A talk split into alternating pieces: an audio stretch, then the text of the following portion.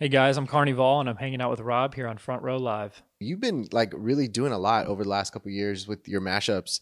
Um, these mashups have been really interesting from like every genre that you've kind of tapped into. Um, I'm curious, like, first of all, how did that kind of start for you? And like, what is your process for, you know, picking and choosing these different genres and being able to kind of make it your own? Yeah, well, the mashups, I mean, this is going to sound crazy, but kind of started as a joke. I mean, I've always been producing, been doing remixes, Yeah. but mashups, I remember TikTok right when it happened. Mm-hmm. I just saw people really respond to mashups um, kind of randomly on the platform. And then a couple friends and I had a competition. And we said, who could get a million views first on a video on TikTok? and I posted a couple mashups. The first one maybe did like 50, 100,000 views. And I was like, okay, this is, you know, some progress. And then maybe my third or fourth one, it hit a million views. And I was like, okay, this is something I should probably dive into and keep doing. And um, that was kind of the start of that initially on TikTok. And then now it's kind of spread all over the Yeah. internet. With with the practice that you kind of get with with doing these matchups, how would you say that it impacted your creative process? Uh, because you have been producing before that, and now you're still producing and creating music. So how do you feel that that kind of like really impacted the way that you kind of think about the the creative process now? I would say that um, it's definitely opened my eyes more to sampling and pulling sounds from different places you might never think of, and just um, pairing vocals with a totally different kind of instrumental. And then sometimes maybe I bring that into my own music where it's just two different worlds kind of colliding. Yeah. Now, when it comes to your own material, um, I love that you have so many different vocalists uh, that you basically feature on your on your tracks. How do you go about as far as like finding these sound these voices? Uh, just because, like to me, I feel like with electronic artists is where I usually find new female vocalists. But for you as as a producer, like how do you discover these artists? I mean, I think it's having a good year, having a good team. Um, I'm constantly scanning the internet for, uh, you know, different vocalists, people that I really respond to and like to hear and, you know, could see on my records, regardless of how big or how small they are. To me, it's really about the voice. And so I've, it, it kind of depends, you know, whether it's like a, a friend I've known for years that maybe we just haven't gotten on a record before together, or someone I find on the internet, I shoot them an- a DM. Turns out they're in, you know, LA and we're able to work, or they're not in LA and we can still send files back and forth. Or even having a great team like my management label and they find singers that they really like and I hear them and if I like them, we set something up and then that's how a lot of the records come to be. Yeah. Now, as far as like your your material, you've been releasing a lot of music lately. Um, most recently, uh, "Never Gonna Drink Again" is the current single. Talk to me about that creative process and what really kickstarted for you. Like, do you also uh, consider the lyrics when you're working on on the tracks, or is that something that once the vocalist comes in, you kind of work on the lyrics with them? Well, actually, that track and the vocals were kind of made right at the same time. So we, I get in the room with the singer Austin and other writer on the song Katie, and just started playing some chords. And we all started throwing out some melodies, started getting some lyrics down, and so it was kind of happening at the same time. The track was being written while the vocals were being written, and I mean, within that same day, we had basically the whole record. I, I kind of had to do some you know, tweaking and stuff um, after the fact, but the majority of it was finished right there on the spot. Yeah. What's it like with you? Like, because you're working with so many different vocalists, so many different uh, vocal ranges and vocal tones. So, how does that kind of impact your uh, your process when it comes to like picking and choosing how you're gonna um, you're gonna create these these uh, these sonic sounds? I think when I get a vocalist in the room and we're starting to figure out what you know similarities we have, what kind of music we like, what kind of vibe we're going for, um, that's when I kind of hone in on okay, like what stylistically could work here with this type of vocal. Um, and for Never Gonna Drink Again, for example, it was just her voice was so strong, so powerful, but at the same time, just really to me was like, okay, I feel like this could be kind of like a synth pop dance record um, that has a really strong hook, really, you know, really strong sections, verse, pre-chorus, chorus, post-chorus, like just kind of um, put it put that all together, and then that's you know how we ended up with such a great song. Yeah. You, and as I mentioned, you've been releasing a lot of tracks this year so far. So, like, do these tracks fall into this body of work? Uh, are you working on like releasing singles? Like what what is it that you're currently working on as far as like building a, a project with your music? Right now, it's a lot of singles. Um, would love to build towards a, you know, an EP, an album. Um, but right now, I think it was just kind of identify identifying the songs I really liked and really wanted to release, and also when I'm teasing songs, um, you know, seeing how the audience, enga- you know, what my fans following, how they engage with the records and what they seem to like and want to hear. Um, but ideally, yeah, I mean, I want to be putting out a lot more full projects, a lot of more singles, and start to really ramp up the releases. Um, now that I've, you know, been doing the mashups for so long um, online and trying to let people know about, you know, the original music I've been making since I was 12, 13, 14 years old.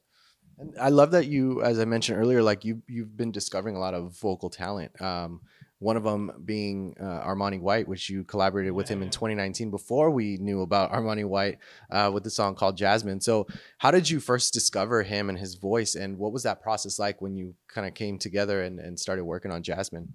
Well, crazy thing is, Jasmine, even though it came out in 2019, we did not create that. Sorry, we created the song initially in 2016.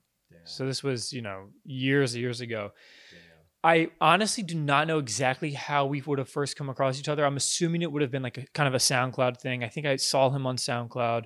Um, maybe we connected over Instagram. And I remember we had known about each other for a couple years. We're both from the East Coast. He's from Philly. I'm from Virginia Beach, Virginia.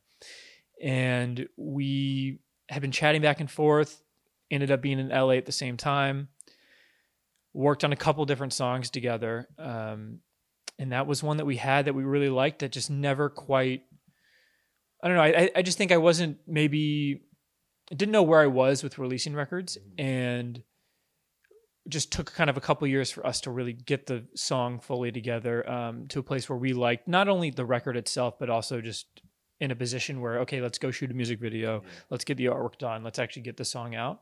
And so that was 2016 2019 we ended up releasing the record and you know here we are today at armani's absolutely killing it. And he was one of those guys I remember we talked a lot. I mean, when my TikTok started doing really well, we would chat about, you know, just like strategy and thing different things to do that would, you know, make videos go viral on TikTok. And he just really put in that work where he was doing video after video promoting song. And then all he needed was that one record. And he is such a you know he's so charismatic has such a great personality. Um, you can really see that in the music video for jasmine too.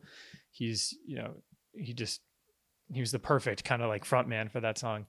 Yeah. Um, but he he kills it now. I mean, that song really popped off for him, and he has so many other great records that I've heard that are released and unreleased. And I don't know, him and I talk all the time. We were, I was, yeah, yeah, he's a good friend. It's cool that it's 26. You mentioned 2016 is when you first started working on this track. Like when you go from 2016, whatever you had created then to 2019 now with this final version um, did you really change it up much? Like, uh, especially the sound design, did you do much to it? Surprisingly, not. Maybe some different mixing tweaks, things I would have learned, you know, over those three years in yeah. terms of, oh, I like my vocals EQ'd this way, not to get too technical, but like, you know, certain things like that, or um, maybe certain mastering techniques and whatnot. But the core of it was all really there because it's actually that song in particular. Most of my stuff, you know, I'm playing keys, playing guitar, bass, mm. um, making you know making the drums, doing all that. And on that record specifically, so many live instruments. And we got live horns, um, trombone, trumpet, uh, guitar, bass, drums. So many live elements that it was all basically the same because it was all recorded. Yeah. You know. How does that how does that change you being a producer when it comes when you're bringing in like these live instrumentations? I think it makes it I mean it makes it a ton of fun because it's a very collaborative process. And that one I remember you know, I can only play a certain number of instruments. So I had to bring someone in to play the trumpet, to play the trombone, playing the bass. Um, a friend of mine actually played the, I think it was like some organ stuff. I did the piano, um, and then like I did the drums and produced it all. But the process is similar. I mean, it's very collaborative when you're bringing in um, other instrumentalists, and I think um, it just kind of depends on the the sound I'm going for and that was a time where I felt like I was loving the horns. I was loving just kind of that organ vibe, kind of like funky. And then the idea of putting Armani on that song, and then also has Jackson Bright, who's a great singer as well. He's singing the hook, and Armani's doing the verses. It just kind of came together beautifully. Yeah, Now, back going back to "Never Gonna Drink Again." Um, with this track, where do you feel that you felt challenged uh, during the creative process of it? I would say, I mean, the majority of it was really written in that first day, but maybe in the in the period of trying to really hone in the sound and like you know take it from 95% done to 100% done it's like okay let's add in all these different guitar layers. Yeah. let's you know tweak these vocals here and there. Let's figure out okay like is this the exact structure? Like we know this song is really good especially after you know finishing up the song talking with my team. We know the record's really good. What can we do to make it just you know that little bit better to really have that impact? And i think just kind of figuring out some of those tweaks um, maybe was the most difficult thing because it doesn't come as inherently, you know, like everything when you're making a record, the inspiration's there, you're getting it all down. But then when it comes down to kind of like the nitty gritty of, you know, some more technical stuff, yeah. fine tuning, you know, figuring out when when is the song actually done, you know, making sure you don't overwork a song. You don't want to, you know, just work on it too much that you end up in a totally different place from where it started. So I think it was just kind of figuring that out and figuring out when it was done. That was definitely one of the most difficult parts. Yeah, I feel like that finding that balance is is kind of scary sometimes. It is. I think um, anyone looking for advice, Rick Rubin's new book, he talks a lot oh, about nice. he talks a lot about stuff like that. And I remember there's a couple different sections just on like knowing when to finish stuff and when to get out of the creative inspiration process and actually kind of sit down and be like, okay, here's the work I'm going to do. I'm going to you know finish up the song so you're not just you know, beating it to death. Is Rick, is Rick Rubin one of your like inspirations uh, for being a producer, or do you have other producers that you kind of like think about or or kind of like study when you're creating your music? He's definitely one of my favorite producers. I'd say. I mean, there's guys like Pharrell Williams coming from Virginia Beach. Pharrell's from Virginia Beach. Timbaland's from Virginia Beach. Love those guys. Love Mark Ronson. Yeah. Um, even like artist producers like Calvin Harris, big fan. Um, so many different people, and Rick Rubin I love because you know, he just goes from doing, he's like, you know, from a Jay Z song to uh, when I found out that he did all the great Red Hot Chili Peppers records, I was like, all right, this dude's, that's all you needed. You don't need to do anything else other than that. And then you find out all the other music he's done. You're just like, okay, this guy's crazy. Yeah, like, yeah, yeah, it's insane. So he's definitely someone I really look up to. And especially in terms of just like good wisdom. And he's someone that's, sharing it often and you know I just come came out with that book but also does a lot of podcast interviews and stuff. So he's a person that not only do I respect musically but I also respect just his ideology and how he really like you know gives it to the public. Like he's yeah. you know he's open about it all. And there's there's actually a great interview of him and Pharrell which to me is amazing because that's just like that two like yeah yeah two really inspirational guys to me. Yeah. Now it's cool because you kind of did that with your mashups. Like you're you're mashing up like so many different genres at the same time. With all the ones that you've done so far, like where do you feel like uh, which one do you feel like has challenged you the most or like took you the longest to kind of create?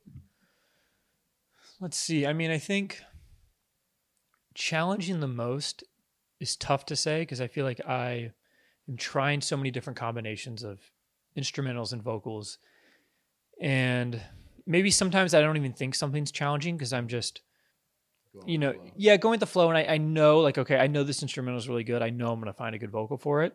And then when it clicks, it just clicks. And I don't even think about, you know, the whole process that went into it. Um, but there's definitely been some times where, you know, I can tell something's going to work and maybe it's just not quite right. And it especially happens when I am transitioning from, like, say, a 15, 30, 60 second mashup that's going to live on TikTok and Instagram. Mm and then taking that to a like a full version that I'm going to put on YouTube, SoundCloud, um, playing a live DJ set.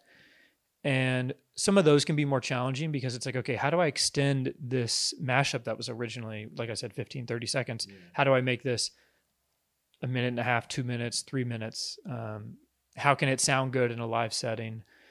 Um, what does that song structure look like? That's that's honestly when it gets more challenging. That's actually interesting because I would have assumed that you would have worked on that one minute, that full song first, and then just cut the clips for social media.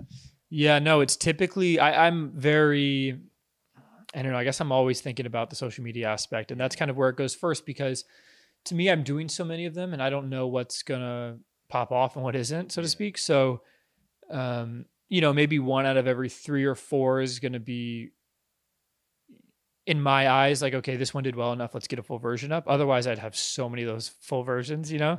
um, but yeah, so typically I'm starting with the smaller clip just because I'm really thinking like, okay, how does this in this 15, 30 seconds, how can I get them with a, you know, a unique intro, a great kind of hook or just like a wow moment or like they're just like, oh my gosh, I did not see that coming. I didn't see um this vocal, you know, I didn't see 50 Cent was going to come in at this vocal. You obviously see the artist name in the beginning of You the don't video. know when it's Yeah, happening. you don't know when it's going to happen. So Yeah.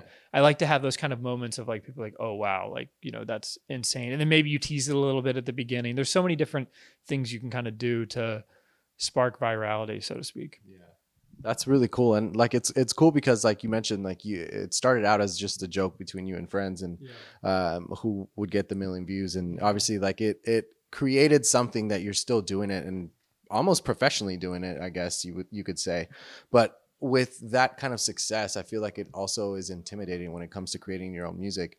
Do you feel that it impacted you in any way because like you know this TikTok audience wants to hear this Yeah. kind of stuff, but like were you nervous when you were releasing your own material after that?